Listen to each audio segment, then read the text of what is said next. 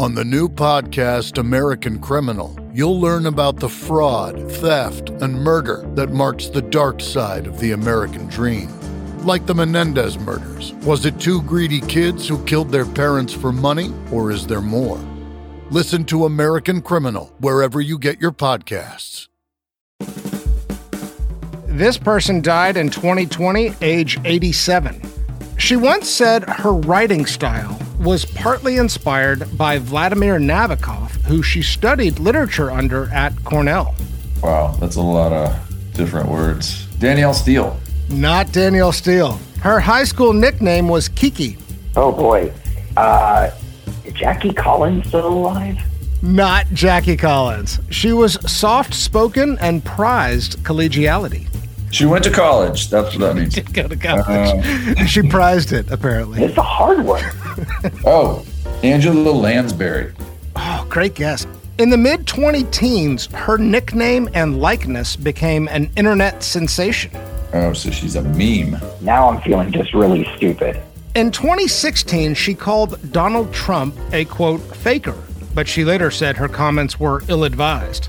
Wow, I, I'm I, I'm so mad at myself for not knowing right now. I am going to go way out on a Star Wars limb and say Carrie Fisher. Not Carrie Fisher. She was barely five feet tall and weighed about 100 pounds. I, I don't I don't have the first clue. Why am I blanking on this? Oh my god. Is it Betty White? Not Betty White. She was the second woman to serve on the Supreme Court and a pioneering advocate for women's rights. Man. RBG. Oh my god. RBG. The notorious RBG. Ruth Bader Ginsburg. Today's dead celebrity is Ruth Bader Ginsburg. I ask no favor for my sex. All I ask of our brethren is that they take their feet off our necks. Associate Justice of the Supreme Court of the United States, Ruth Bader Ginsburg.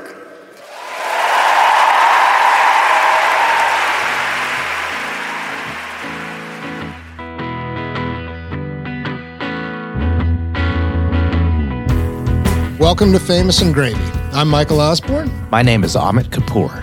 and on this show, we go through a series of categories about multiple aspects of a famous person's life. We want to figure out the things in life that we would actually desire and ultimately answer a big question Would I want that life? Today, Ruth Bader Ginsburg died 2020, age 87. First line of the obituary. No, no, we're not ready. Okay. We have to talk about this first. Why are we doing this show? This is different than anything else we've done before. I've been Like, thinking far it. different. far different in some ways. And here's, I think, what's different from every other famous and gravy conversation you and I have had.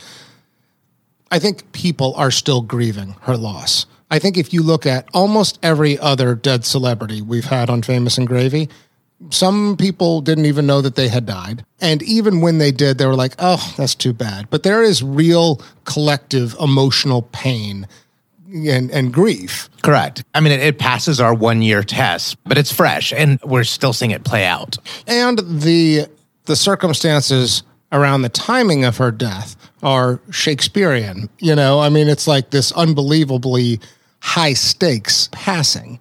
And I feel like maybe this this is one of the reasons I want to do Ruth Bader Ginsburg on Famous and Gravy is that you know to the extent that I have any grieving to do, like I want to do it here Yeah, fair enough. with So you. You know, The question on my mind as well is we a lot of times pick figures that are in the middle, right? We've talked about, you know, the 30% Vanderbeek rule. Yeah. We've never talked about a, the other side of it.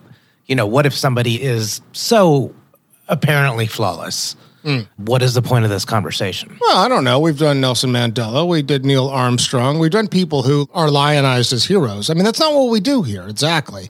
We certainly look at immutable heroic qualities and try and figure out what do I aspire to? What does my inner best self look like?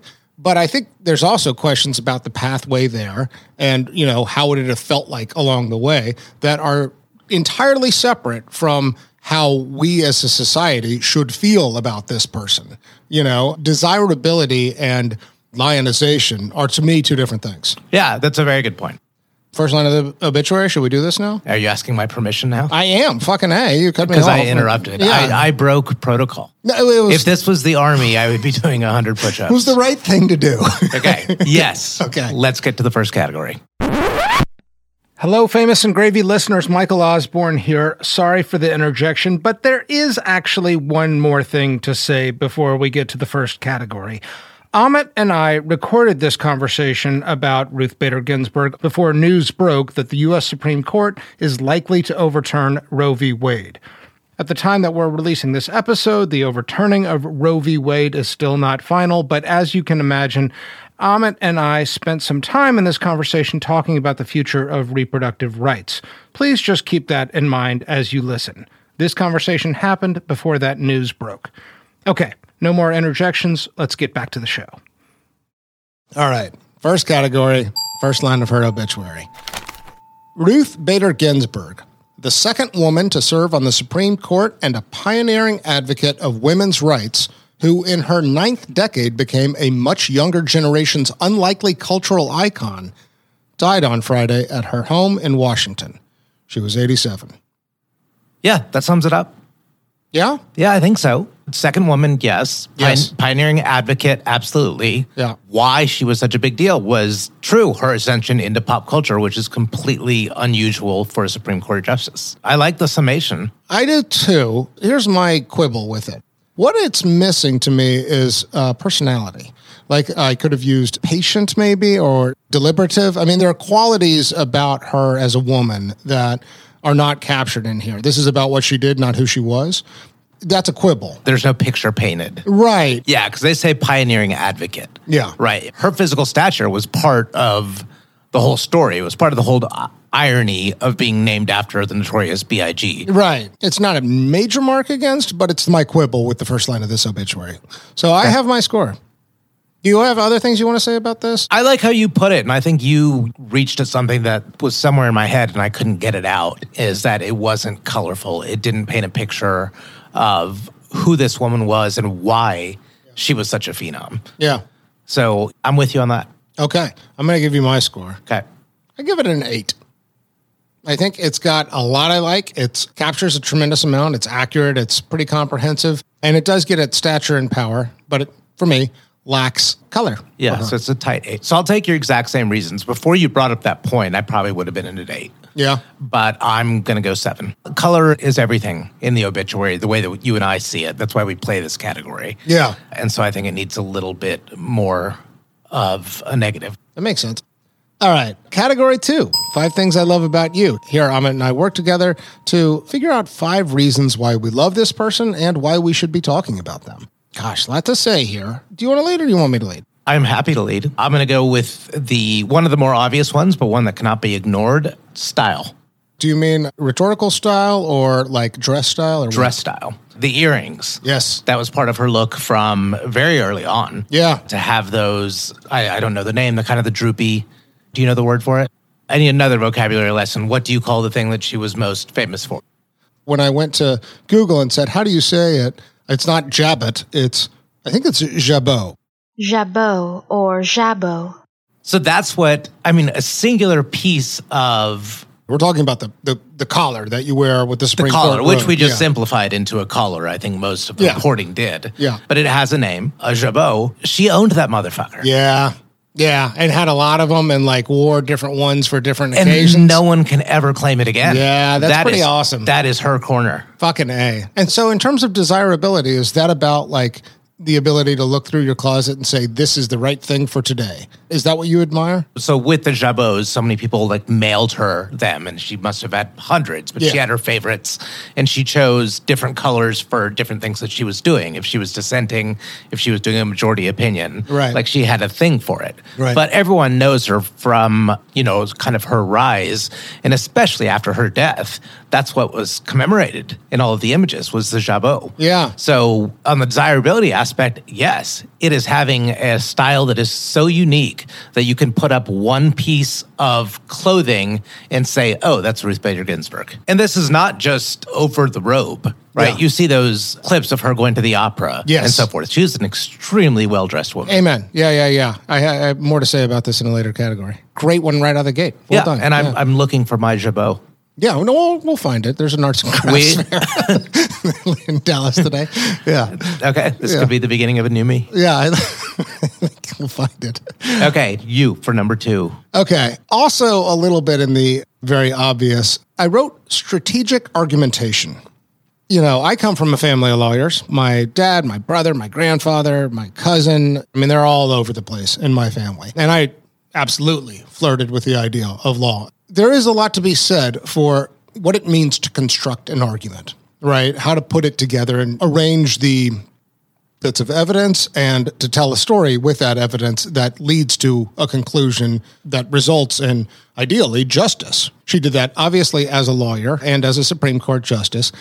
You know, I knew that she was a feminist icon, but I until getting ready for this episode was not aware of her work with the ACLU during the 1970s. And I didn't realize quite what a ginormous figure she was in terms of legal reform through the 1970s. I mean, she argued in front of the Supreme Court six different times and won five cases in the 1970s. So I admire that. I wish I could put together a damn good argument. And it's not even just like putting together an argument in a legal case, it's also using all of those cases to result in societal change and to say, like, let me assemble all of this over the course of years to fight for gender equality. So, yes, strategic argumentation. Okay.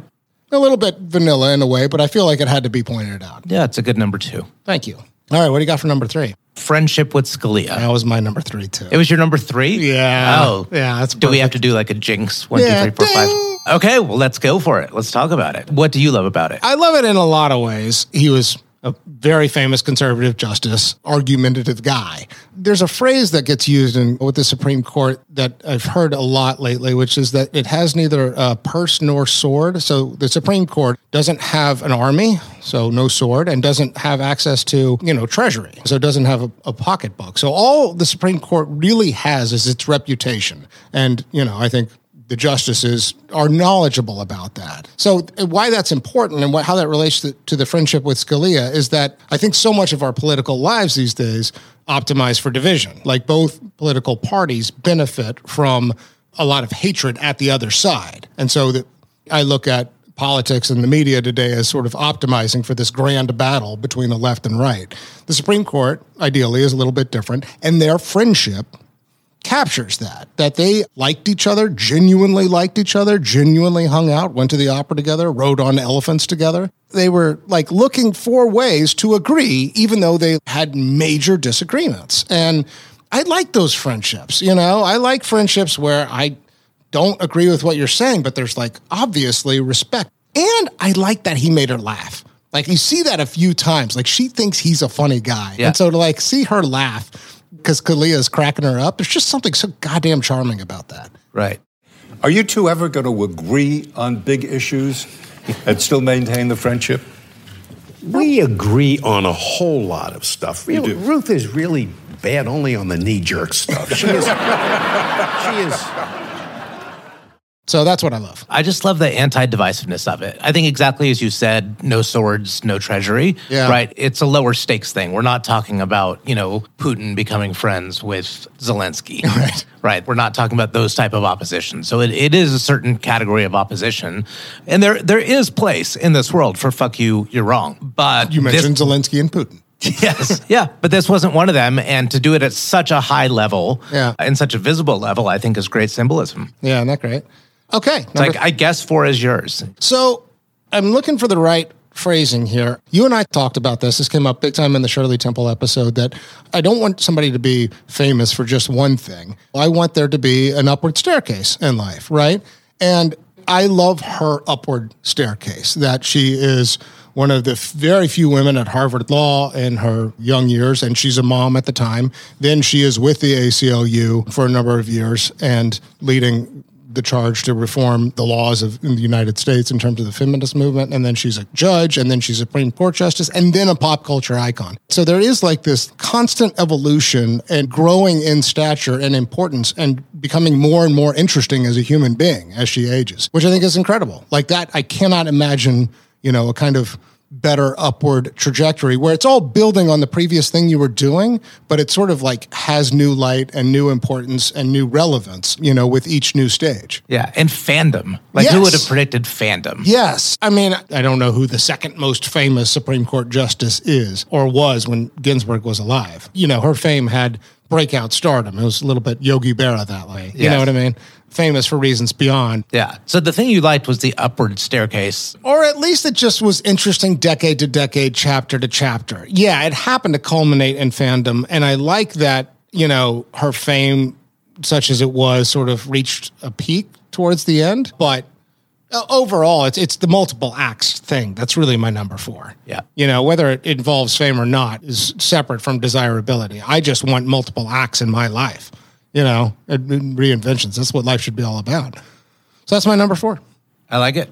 Number five. I think mine is the prequel to yours. So you started off, you said she went to Harvard And eventually Columbia, but yeah. and eventually Columbia. Well, Cornell undergrad, Harvard Right. and Columbia sort Right. of combined law school. I want to go before that. Classically hot chick.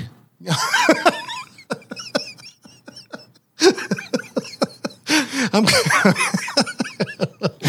don't know how to respond to that. Well, obviously you are by laughter, I just didn't. I just didn't think you were gonna. but I have a reason behind this. you talk. So, yeah, please. This was my reaction when you brought up that Ebert number three. Kiki, as her friends knew her then. Yeah. One, just unambiguously good looking. Yeah, She was. She was hot. Yes. But she also did these very girly girl things. Yeah. She was a high school cheerleader. Yes. When she got to Cornell, she was in a sorority. Yeah. So here's what I like about it.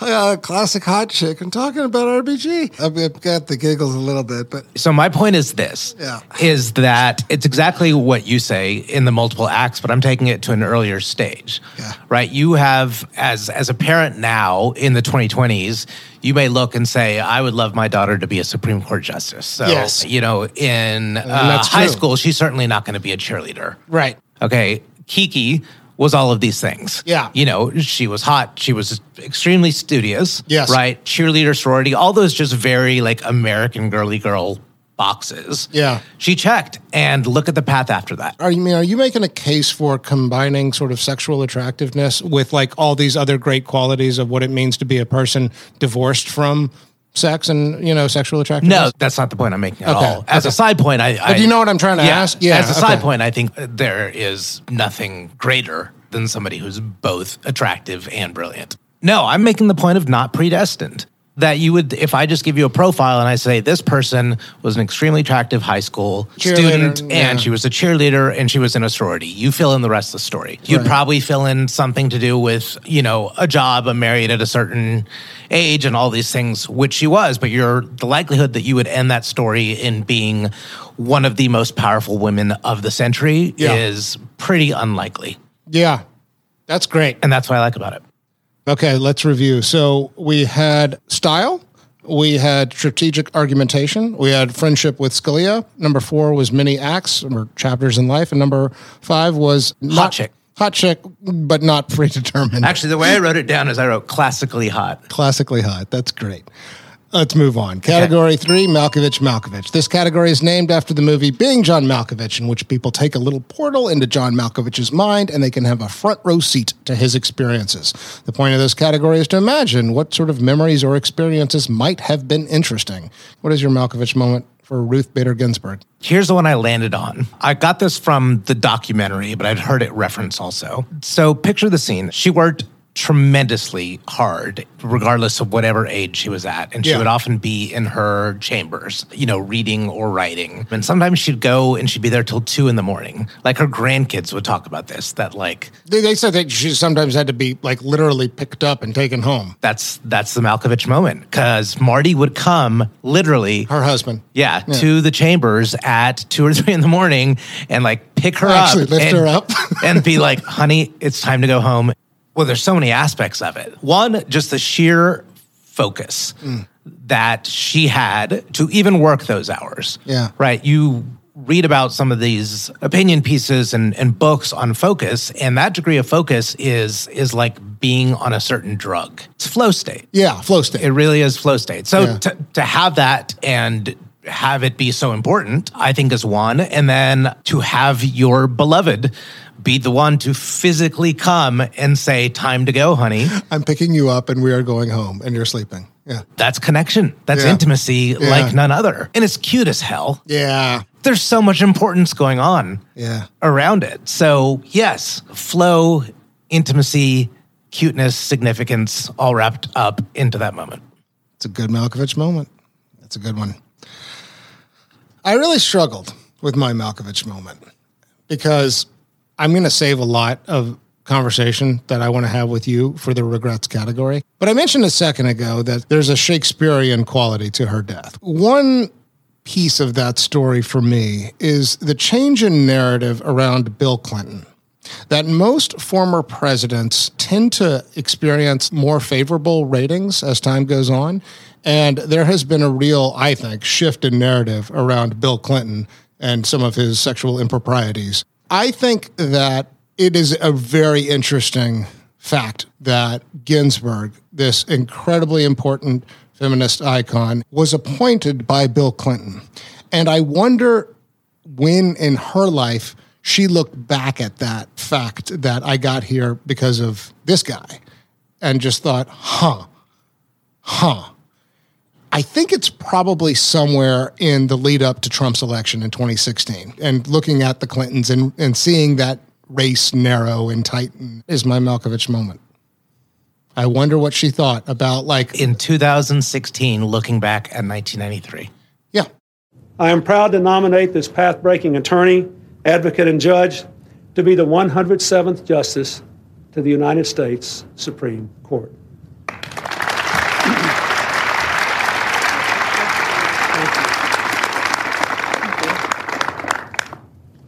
Mr. President, I am grateful beyond measure for the confidence you have placed in me, and I will strive with all that I have to live up to your expectations in making this appointment.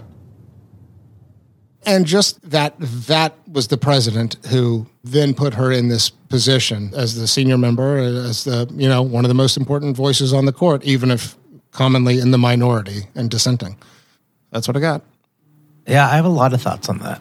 yeah i'd imagine you do One is could be just the universe, right? The man, like it's a it's a cosmic appointment. yeah that the man points her, who is a rising feminist icon and is just going to become much more so. I don't think Bill Clinton is anti feminist by any means, but certainly his acts speak to anything but feminism. clinton you know was in some ways a sleazeball but also you know responsible for some meaningful action one of which being appointing ruth bader ginsburg to the court you know i, I just I, I wonder how she sees that in herself that her her own positioning in that story Yeah, and I'm kind of curious too about, you know, just God as a puppet Yes. in that moment and just like channeling himself through Bill Clinton. Unbeknownst to Bill Clinton, it's because you've got a bit of a storied past that's only going to get worse. Yeah. And these are your pre reparations.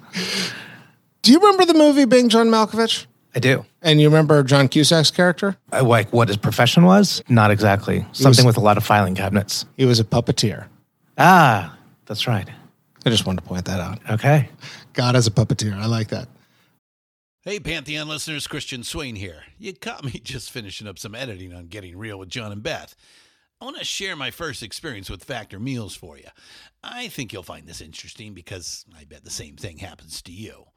I had just received my first shipment from Factor Meals the other day, and I was excited to try one of the prepared restaurant quality meals for myself. Anyway, I was working away and noticed it was very late and it was my night to make dinner. I jumped up and headed to the kitchen, went to grab the ingredients for the dish I was going to make, and realized I was missing a prime ingredient. Well, I could make a run to the store, or I could make one of my new Factor meals. Actually, the choice was easy. I grabbed a cavatappi, an Italian style pork ragu with garlic broccoli, heated the oven per instructions, and minutes later was enjoying a very delicious, nutritious, and dietitian approved meal. It really was everything Factor Meals said it would be. No prep, no mess meals. Factor Meals are 100% ready to heat and eat. Take it from me and head to factormeals.com slash pantheon50 and use the code pantheon50 to get 50% off. That's factormeals.com slash pantheon50 and use the code pantheon50 to get 50% off. Hey, Pantheon listeners, Christian Swain again with something every podcast listener and music junkie needs to hear. As I'm sure you can guess, I listen to a lot of podcasts. I also listen to a lot of music, so having high quality headphones and earbuds are absolutely critical to my day. Oh, and I have numerous pairs. In fact, I have a junk drawer of used devices that have bitten the dust, so I've tried them all. Recently, I was sent a pair of earbuds by Raycon, and the first thing I noticed was the cost. Uh, looks like their products are about half the price of other premium brands. Okay, that's cool. And the reviews seem pretty stellar. Okay, checks that box. So I got my Raycon everyday earbuds. A nice packaging to open, and what I immediately noticed were the pack of ear tips for sizing. Uh, I'll tell you, I have small ear canals. Uh, I know a flaw. So to see choices for the best fit, uh, especially while exercising, oh yeah. And yes, they were immediately comfortable. Sound quality was great too. Plus, I have three EQ options that I love because I like more bass in my music and less in the podcasts. Eight hours of playtime for the battery is great as well. Surround sound, noise canceling, and awareness mode all included. I think I'm in business, and I just realized I've had them in all day. Like I said, super comfortable. Go to buyraycon.com slash pantheon today to get 20% off your Raycon order plus free shipping. That's right, you'll get 20% off and free shipping at buyraycon.com slash pantheon.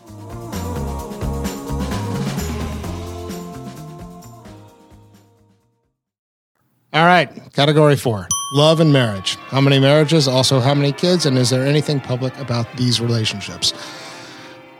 I think we should maybe just make this fast and great. One marriage to Martin in 1954. Ruth was 21 years old. They met when she was 17. He died in 2010. Ruth was 77. She lived 10 more years as a widow. They were married a total of 56 years, and by all accounts, an unbelievably great marriage. Yes. Like he was progressive before his time. There was equality in the marriage. He did all the cooking, a lot of the caretaking. When her career was advancing, he said, Great. He was an enormous champion of her and even helped sort of lobby to get her on the court when the appointment became available in the early 90s. And also sounds like just a hilarious, gregarious, you know, kind of contrast to her. We talked earlier about the contrast between Ginsburg and Scalia. I think there's some of that contrast there too between Ruth and Martin, and looks like just an unbelievably fucking great marriage.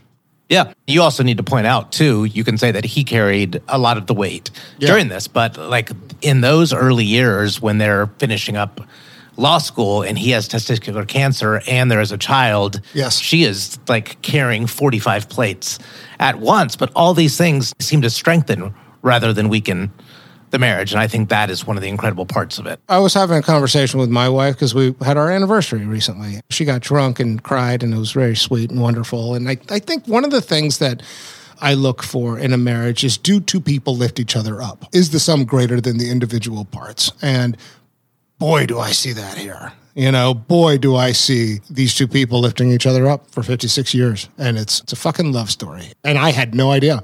I would have liked to have meet this guy. I would have liked to had dinner at the Ginsburg household. And I love everything about this. Extremely high scores for the marriage record. Yeah. And when you say her ideas about gender equality, I think it's also really important to note her ideas were just about fairness. Right. Granted, like she's a feminist icon, but she also argued on behalf of men many times who were denied things like child support when their spouse died. Yeah. And so forth. So fairness based on gender was her big thing. I'm glad you brought that up. I meant to bring up that point with strategic argumentation. That one of the ways in which she's able to get the laws changed in the Supreme Court to have favorable rulings in the 1970s is by bringing cases where look how men are being discriminated against because of these fucked up laws in the books. Because her whole point was if I can get the nine male justices on the Supreme Court to see how laws are biased against men, then I can fight for gender equality. That's brilliant.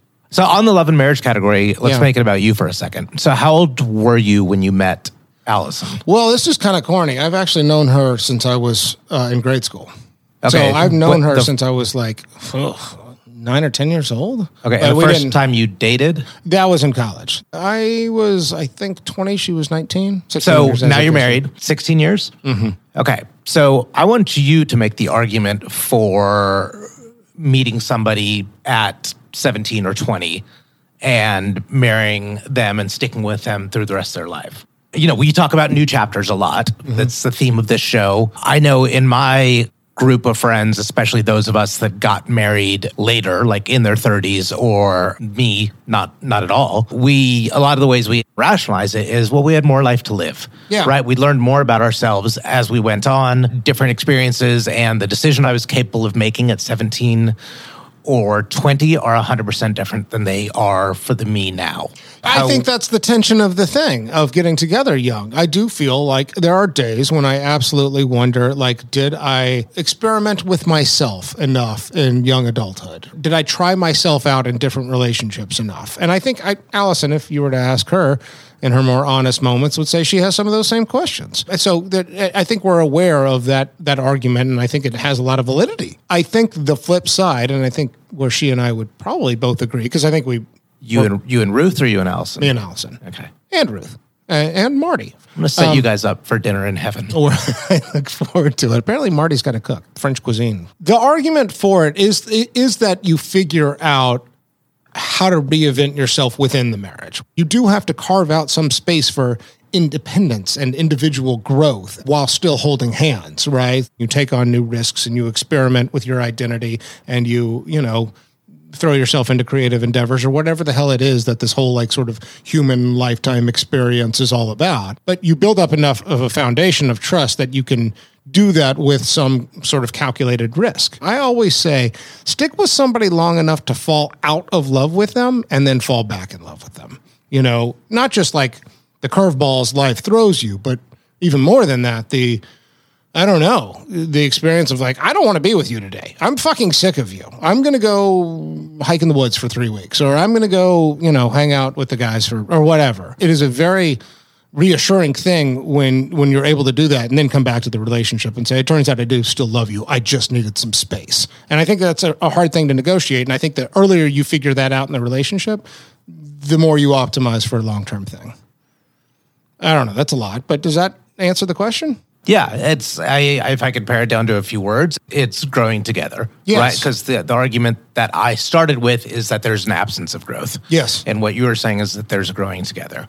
Yes, but I also do take the point that like you're growing together is hard. It's harder. Like I there, and there's a part of me that's envious of the you know men and women I know who had a longer experience of singlehood. Part Many of it. them are envious of the absence of choice too. You know, Yeah. early commitment and just being able to to grow without that being sort of a looming worry. Yes. Because you're confident enough in in your partner. Yeah. You told me that you saw some Ebertian qualities in me Indeed. in my view of art, and and I'm going to pass that compliment back. That I see some Ruth and Marty qualities in you and Allison. Well, thanks, man. You're welcome. I'll take that. Okay. Category five net worth. Google the net worth of any person and you can figure out an answer. I had a harder time finding a good answer on this. I did. There was a range that was given a lot. I saw, I saw eight eight. come up enough. I think eight is about sound, sounds about right. I don't know why, but it was not as easily knowable as this category usually is. But eight million, Yeah, that's great. that's great. That's a good number. I mean, the salary is very public. She did get a lot of cash prizes for, you know, these awards that she won. My understanding is almost all of that, though, she donated to her causes. Yeah, I mean, I, I don't think this woman was driven by, by by money, but you know, given her power and given her intellect and given her influence, I, I really like the number eight million. She's able to live very comfortably in Washington D.C. and apparently, I saw this too. Her housekeeper was part of the will. Okay, shall we move on? Yes. All right, category six Simpsons, SNL, or Hall of Fame. This category is a measure of how famous a person is. We include both guest appearances on SNL and The Simpsons, as well as impersonations. I'll go through this really quick. SNL, there's the Kate McKinnon impersonation, which is hilarious. Yes. You know, I like my men like I like my decisions. Five four. That's a third degree Ginsburg.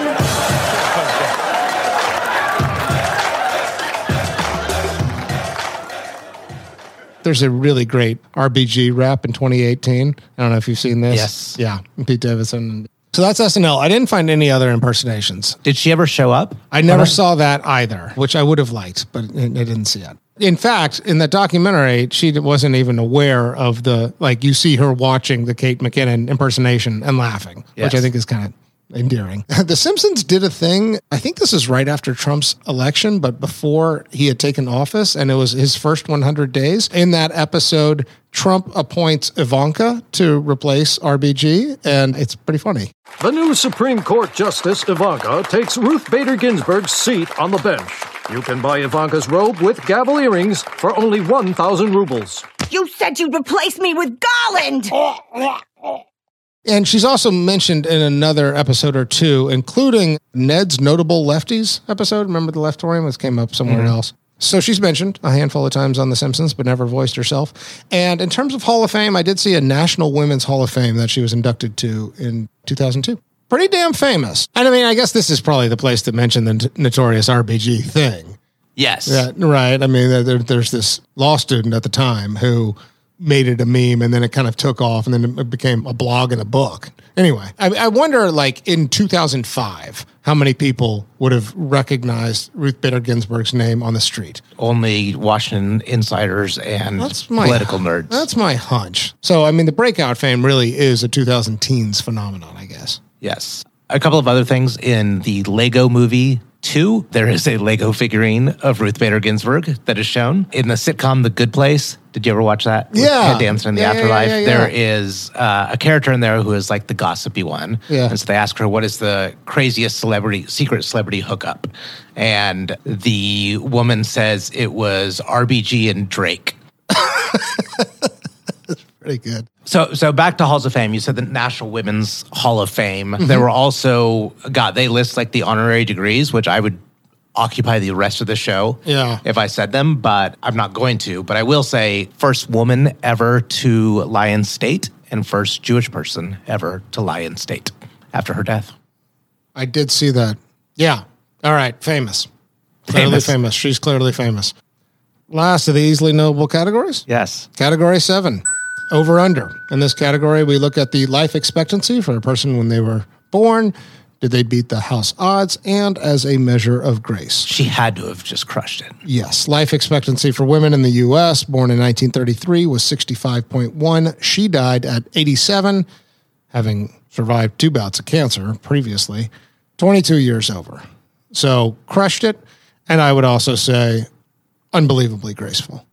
Yeah, it's almost like peak grace. Yes. In in those years. It's a, it's a life lesson on how to age and how to die. her sort of celebrity stardom rises, her significance rises As a widow, yeah. and goddamn, just the the definition of grace almost. Yeah. Let's pause for a word from our sponsor.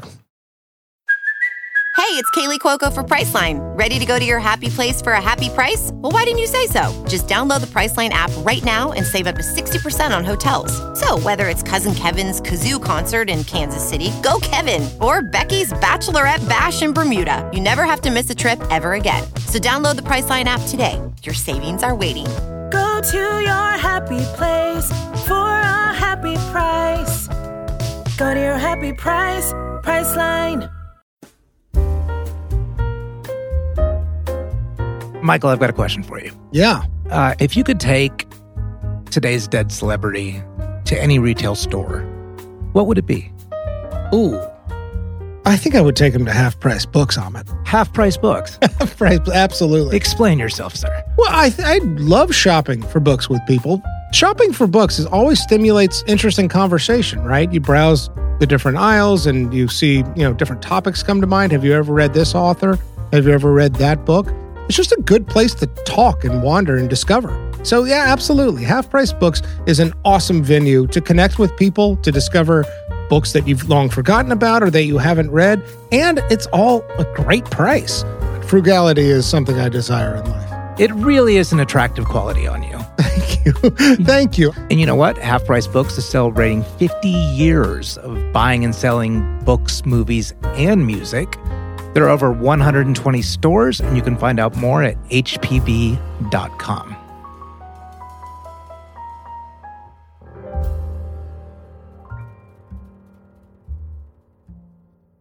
Hey, I'm Gianna Demedio from the So Sorry for Your Loss podcast. I bet you already know what we talk about with that title. That's right, we talk about grief, and much like your friends here at Famous and Gravy, we weave in how celebrities interact with that too, highlighting the grief in the news each week and going over topics surrounding grief that should be talked about more but just aren't. If you've experienced a loss and want to join a community of others who have too, come on over to So Sorry for Your Loss podcast. We are not your average grief group. That's So Sorry for Your Loss podcast wherever you listen to your podcast and find me on social at So Sorry with Gianna. Okay. Thus far in our episode, we have gotten to really sort of the easily knowable information. At this point in Famous and Gravy, we start asking a series of introspective questions, trying to get at what it would have been like to have been this person. First of these categories is Man in the Mirror. What did they think of their own reflection? Amit, what do you think Ruth Bader Ginsburg thought of her reflection in the mirror? Tough one because there was the style that I brought up, but she was also, prior to this pop culture era, she was quite shy. And she's even still was then. Yeah. You know, she's very, always appears kind of nervous, even like when speaking, but it's in her, her body language too. I don't think she really gave a shit yeah. about her reflection.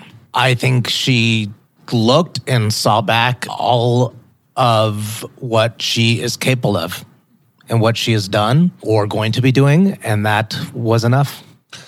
So you're saying she liked her reflection? She liked her reflection. I didn't think about it nearly as much as you did. I thought the style alone was enough for me to give it a pretty confident yes. The jabots, as we were discussing. The jabots? The jabots, the collars. There were times, however, that she did not wear a, a jabot. Indeed. Presumably brushing her teeth. I'm sure. Well, there's the end of the day.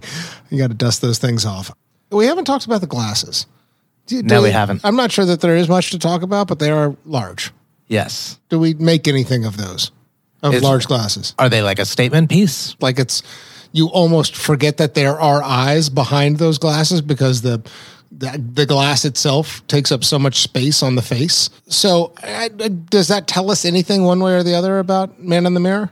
To me, that's that's just another style piece. Yeah. That's the earrings and the jabot. It's a loud choice, but I can't tell in which direction. I can't tell if it's like I want to hide more my eyes or I want to bring them even more forward or it's neither of those. It's got to be the latter. You think so? Bring so? them even more forward. Yeah, okay. Okay. Then I think then that that gives me even more confidence in a yes. Yeah, I'll, I'll sign off on that. What about height? What about it? Any height think- issues?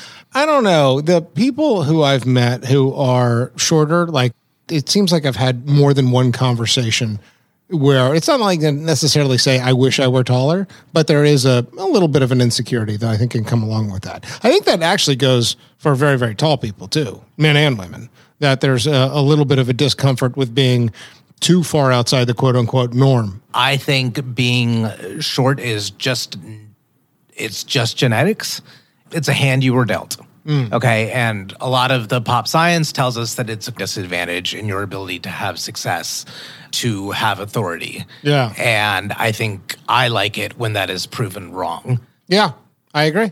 And I don't know. I don't know how we get over that bias. I mean, I can't say it's. I don't know how we get over any bias. I mean, you know, when it comes to gender or race or disabilities or age or whatever. I mean, I look, I think one of the things I love about Ruth Bader Ginsburg is that she's fighting for equality. And, you know, I wish in society at large, we paid more attention to similarities and not differences.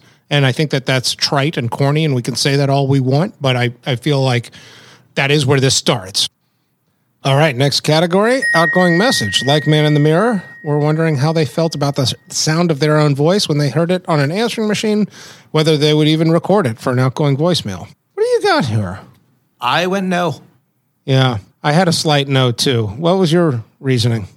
I think it's it's she's very slow and enunciates a lot and speaks softly. Yeah. And I don't think that's a character she's playing. I think it's just she's not that comfortable speaking at volumes. It's even a thing with people who worked with her where she would like have very long pauses in the middle of her sentences.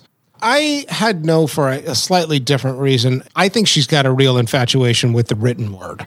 This gets back to my strategic argumentation point. I think she just would prefer language be communicated as written down and read than oral arguments. Like you have to slow down and put your thoughts and ideas together with a certain pace. There is magic that happens when you put pen to paper. That's true. I mean, that's why journaling is such a psychiatric exercise. Right, right. So we're agreed there that she didn't record her own for that reason. What about the other? Would she, from a nobility standpoint? Oh, I think she's just in with the common person Yes. and would be willing to say, You've reached the voice mailbox of the notorious RBG. Next category regrets, public or private. What we really want to know is what, if anything, kept this person awake at night. I got three things. Okay. Fire Two away. of them are very related. I think this is the big thing her decision not to step down as a Supreme Court justice when Obama was president. There were calls for it. Apparently, Obama even met with her, and she said, For as long as I'm sharp and can do this, I want to be doing this. She did say in September of 2020, and this was sort of her last message to the world quote, My fervent wish is that I will not be replaced until a new president is installed. And of course, that didn't happen. Mitch McConnell and the Republican Senate confirmed with Trump's nomination of Amy Coney Barrett in the six weeks between Ginsburg's death and the election of Joe Biden. And that, of course, for people who follow this stuff, stood in contrast to when Scalia died in 2016 and Mitch McConnell wouldn't even have a hearing for Obama's nomination. I'm spacing on his name. Merrick Garland. Thank you. Who eventually for, was. For Obama's nomination for Merrick Garland, who is now our Attorney General. This is the Shakespeare stuff. To close the loop on why it's a regret, in saying my most fervent wish is that I will not be replaced until a new president is installed, she is, I think, expressing a regret that she didn't step down. Because she knew That she knew the Republicans were going to be able to nominate somebody who ideologically she disagreed with and thus ensuring a more conservative court. For, And she made this statement when exactly? I read this in a news article. It said this was her quote unquote last message to the world. Yes. You know, she's what, 83 when Trump is elected and is doing exercises and is staying in good shape, but she's at an age when, you know, it's looking like death isn't too far away. So I, I think the regret probably, in as much as it is one, begins with the election of Donald Trump because she realizes I've got to stay alive four years if I'm, if Democratic president is going to nominate my successor, and then that doesn't happen. Well, she, she, stays alive. for 3.75 years. yeah, that's why it's like fucking like a crazy story. I mean, you can't make this shit up. Yes. I think this is the reason. I think that there are people, certainly on the left, Democrats, who still feel traumatized by her not premature death, but the timing of her death. Right? That that she's this unbelievably important figure on the court. Nobody could possibly step into those shoes, and then in dying weeks before there's a new president elected, there was a kind of frustration, pain, trauma, grieving, whatever that that I think has persisted to this day and may persist for who knows how long. So, yeah, there's trauma and grieving, but are they mad at her? Are, are her supporters mad at her? That's a good question. Probably. On some level, probably. I mean, I don't know. I think that if you were to really narrow it down to reproductive rights, which is absolutely something that, you know, we may see change. You are going to see 20 states pass laws banning abortion outright because they know that there are now going to be five votes on the Supreme Court to overturn Roe v. Wade. And that's why these seats matter so much. if you put the whole story together here a little bit, appointed by Bill Clinton, who comes to be a more problematic figure, as her tenure on the court continues, the politics swing in a, in a direction opposite of her political ideology and become more cons- it becomes a more conservative court. And in particular, women's reproductive rights become increasingly under threat through really the early part of the 21st century. And then in the weeks before it looks like there's going to be a Democratic president who can appoint her successor, she dies. So the question in my mind is is that thought in her mind on her deathbed? Had to be. Yeah. Had to be. Well, I just want to sit with that though, right? Like we've talked about a lot that's desirable about this life. The idea of having some major historically consequential regret like on your deathbed doesn't that- Literally on the deathbed. doesn't that fucking terrify you that idea that you did like oh fuck i don't want to die with that thought in my head She had to have. i don't know this is a, not knowable we're not in her mind there is a possibility that she's also able to step outside of history and be like and have some humility around what this all means Yeah. i don't know she But- could but the also be looking down at, at us right now and say, "You dumb fucks! This is a part of a master plan." oh she's absolutely Just- she's been doing that for the last hour just like she's just saying, "Well, just watch this play out." Yeah, yeah, And- yeah, yeah, and- yeah, yeah. I mean, I, I look, But- there, but there is no end of history, right? I don't know. All right, I got two more. Calling Trump a faker. Yeah. In 2016, she later said it was ill-advised, but she said something else before that was disparaging. I forget what it was. And then there was a follow-up interview, and that's where she called him a faker. She didn't back down from her words, and then later said, "I shouldn't have done this. This is a, outside of her constitutional duty. yeah, and and and it threatens the integrity of the court in some way. So it's a regret, and It's it's, a regret that she one. just did it. Yeah, I think so. I th- I I think that given the politics at the moment, it, you know, it's it's a sort of understandable because I think that Trump for her represented, you know, so much she'd fought against in her career and so much against of what she stood for. I think she perceived, among other things, a tremendous amount of misogyny uh, in who Trump was and what his politics were about. And But- she she regrets it only because it undermines. the the credibility of the court, the whole not purse, not sword thing. That the court ultimately only has its reputation by giving these disparaging remarks. She opens the door for a credible argument that you shouldn't, you, you are not in a position to weigh in with you know impartiality or whatever, or with judicial discretion as to whether or not you know these questions are right or wrong. Yeah, it made it difficult. Yes. on her. And I think she ca- understood that. You got to wonder, going back to your first point, if like the actual thought going through her head in, in the final moments was, if that fucking faker appoints somebody in the next six weeks. Yeah. Yeah. I, I, uh, look, it, it, it- this is not crazy to speculate on that possibility. Yeah. I mean, I, and in fact, feels like human nature that that's that's the thought that's going through your mind as you go into the afterlife, whatever that is. We'll get to St. Peter later. Yeah. If your mind goes with you. Who knows? All right. Last one I had was she was not on board with Roe v. Wade. She was, in a way. She certainly supported reproductive rights, but she said the court was too sweeping. She anticipated a strong anti abortion political groundswell and backlash that has absolutely emerged. And she said that she believed that, in as much as the, the court changes policy, it ought to be case by case, slow and deliberative, you know, steady as she goes kinds of change, not Sweeping policy. Exactly.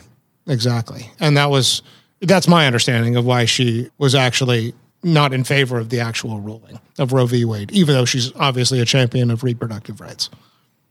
That's what I got on regrets. I mean, that's that's the elephant in the room here. Okay. Next category then. Good dreams, bad dreams. Does this person have a haunted look in the eye, something that suggests inner turmoil, inner demons, unresolved trauma? I've got a take here. I can lead, you can lead. You can lead. Went bad. And here's my case. I don't see a traumatized look, but I do see her as devoted to the art of argumentation. And argumentation to me is something that keeps me up at night.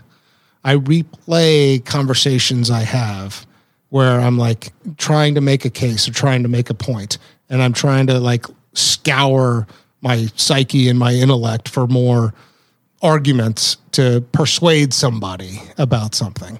That's what her whole life is about. And I think she worked into flow state into the wee hours of the of the morning. She didn't like to get up early in the morning. So I think bad dreams. Yeah. I also went bad. The short evidence losing her sister as an infant and losing her mother at the age of 16. Yeah, on her on the day of her high school graduation. Yes. Yeah. So that, I mean, that can come to you in your dreams throughout life. But that's not the prevailing argument I'm making. I'm going poor sleep hygiene. Yeah. Yeah, she, yeah. she worked really late, went to bed at irregular hours, didn't sleep much. I yeah. mean, she was she was at one point going to Harvard Law School, taking care of a baby, taking care of a husband who had testicular cancer, and taking his notes for him for his Harvard classes. I mean, Jesus fucking Christ, that's a lot of plates. yeah. And so, that's going to lead to poor sleep hygiene. Yeah, inconsistent sleep and wake times, maybe not reading something light before bed. Yeah. So we both came to bad dreams. I did have one other thing I wanted to say about this. I really I want to have that conversation with her, you know? Like do you regret that or not? Like boy, that's the question that she's just going to like leave history with. You want to have that question with her in the afterlife. Yeah, and that's actually a pretty good segue into a cocktail, coffee, or cannabis. Which one of these would we most want to have done with our dead celebrity? This may be a question of what drug sounds the most interesting or fun, or it may be what lingering curiosity do we have about this person. So I'll just steal this since I'm sort of on a roll here. I went Irish coffee, Uh-huh. which is a little bit of a cheat. That is a cheat. I needed her to loosen up a little bit. I want the intellect, but boy, I want an answer to that question. I want to know, and here's how I here's how I've come to think of this this this question about whether or not she regrets not stepping down. I, I do think that it has something to do with your ability to step outside of history and say that humanity and culture and society doesn't have a beginning and an end. And I want to know if she's got the ability to have inner peace around what happened and step outside of that and say, I'm just one person ultimately. Yes, I had power. Yes, my life was consequential. I want to know one way or another how she feels about that. And I want to get a little drunk and I want to have a like sort of smart conversation about that. So I don't know, a couple shots of Jameson and a nice, you know, grande. All right. Well, after that, send her over to my house because we are going to smoke some joints. Is that right? Ruth and I are going to. I selected cannabis. One, if I can make. Poor, poor lady's not going to make it home. Yeah, talk about poor sleep hygiene. One, when I did hear her laugh in some of those Scalia things or with her granddaughter, fantastic laugh. Yeah, Fantastic, yeah. bubbly, So charming, giggly laugh. right? If we can, if I can get some of that, then that may be all I need to like just awaken some some dead serotonin inside of me. But I also want to have the conversation. I want it to be a, a boundless conversation about fairness. She devoted her life to fairness mostly around gender. What I just talked to you about with short people. That's just another tiny example. And that's there, there's just so much unfairness everywhere in Yeah. every moment of the universe. And so I want to talk about it from a, a really like global or, or almost galactic perspective. Is that where Like, what does justice really mean? is is it ever achievable? Is there ever a point that we've done the best we can? Or is it an ongoing fight that's going to happen in perpetuity? And I'm not saying I'm going to believe her opinion, especially because she's smoking marijuana. Yeah, why, Uh, why pot to get out of all this? because I think you've got to erase some boundaries. You have to be able to take some assumptions and restrictions out of your head. Yeah. And be able to think and go out there. Yeah. And we can put on some good jazz music. We can put on some miles or something. Fairness, equality, justice. I guess all of those things are kind of jumbled in my mind as one idea. But I guess the way you were describing it a second ago, as if there's some resolution, as if there's some, you know, ideal. I think that that's an ephemeral concept, but I would have liked to have heard her like take a stab at it. And I want her to project 200 years in the future. Yeah. So with her achievements as as an equalizer, I just want to have that philosophical conversation. Yeah. Okay. We're here. The Vanderbeek, named after James Van Der Beek, who famously said in Varsity Blues, I don't want your life. Amit, Ruth Bader Ginsburg. Do you want her life? I never start out with a yes or no. Yeah. So let me tell you, I don't like the job very much. I certainly like the outcomes it produced, but the volumes and volumes of reading and writing and the solitude that goes along with that, I don't like that very much. I agree. It's it looks lonely, and it also looks like heavy and a burden. Yeah, I'm glad there are there are people that are gifted to do it. But goddamn everything else, I just can't say no. The chapters, the marriage, the unexpected outcome, the impact on the world, the setting example for young girls and women and men and affecting policy that is life changing for many individuals. I can't say no to it.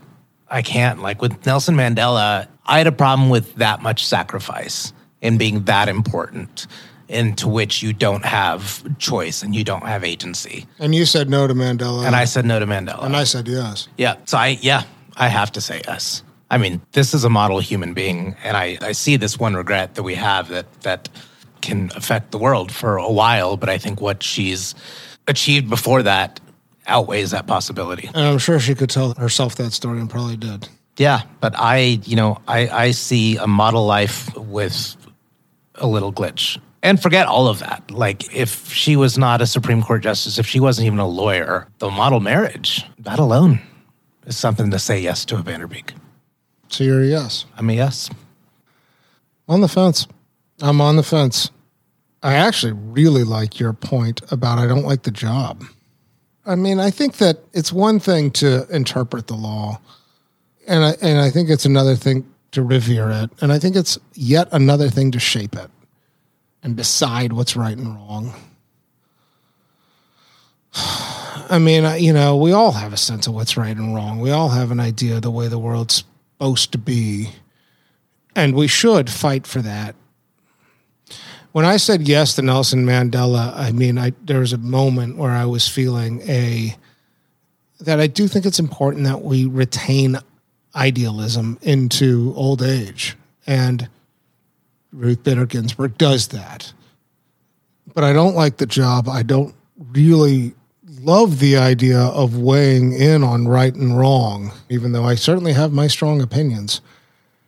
And I really don't like the possibility of a deathbed moment where you second guess the whole thing. I don't I don't think she did that. I, I think that'd be going too far.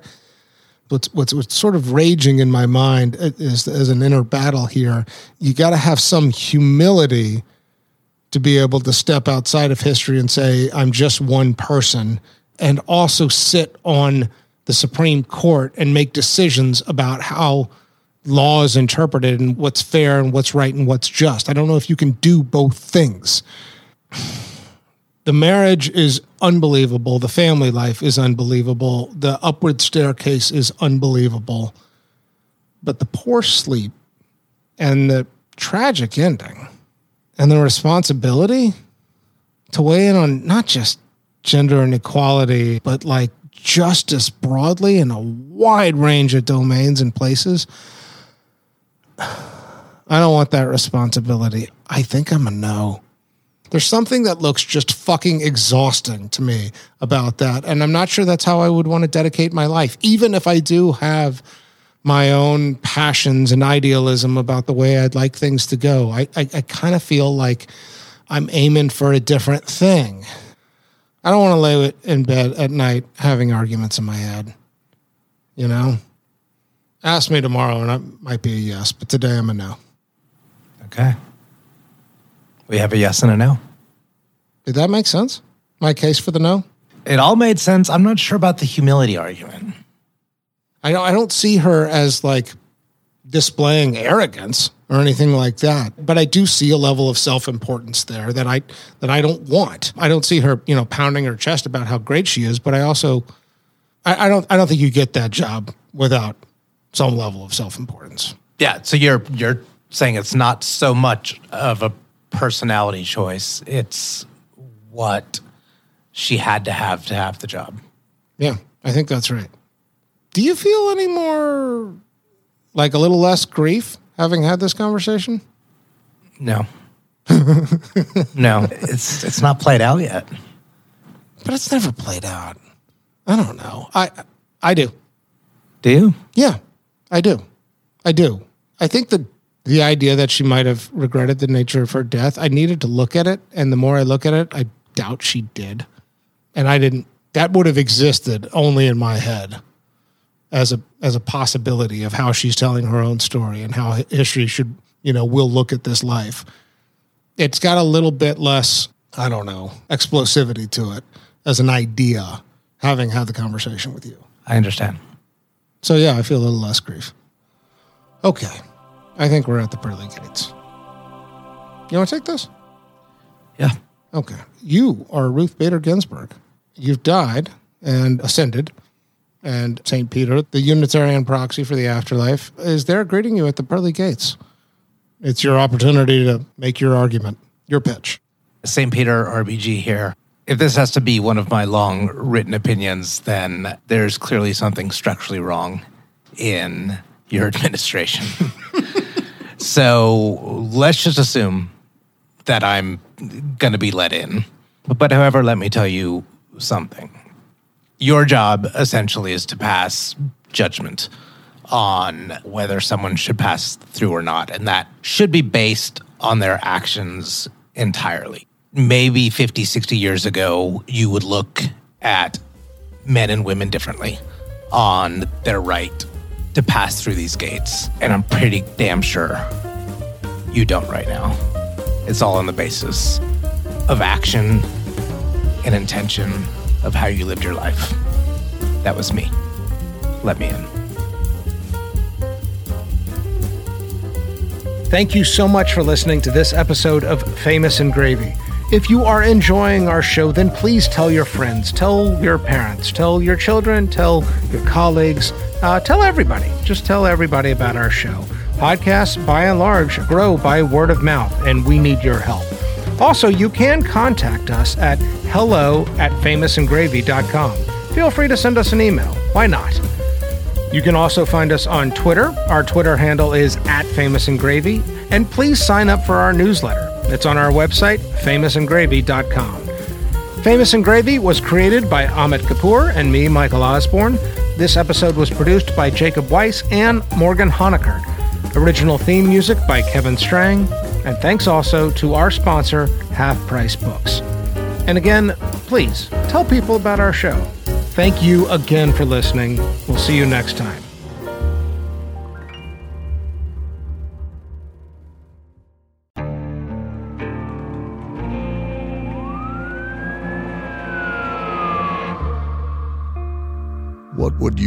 To achieve the American dream? The big house, the happy family, the money. 911, what's your emergency? Would you put in the hours? Would you take a big swing? What's the problem? What's the problem? Would you lie? Would you cheat? Would they shop? Would they shop? Would you kill? Yes. Oh, my mom is dead. My mom is right there. From Airship, the studio behind American Scandal, comes a new true crime history podcast. I'm Jeremy Schwartz, and I'll be taking you inside the minds of some of our most notorious felons and outlaws, exploring the dark side of the American dream. In my new show, American Criminal, you'll meet the picture perfect brothers who killed their parents, the thief who stole babies, the crypto king who siphoned off billions, and plenty more. From assassins and gangsters to killers and con artists. Whatever the case, whoever the criminal, you don't know the full story.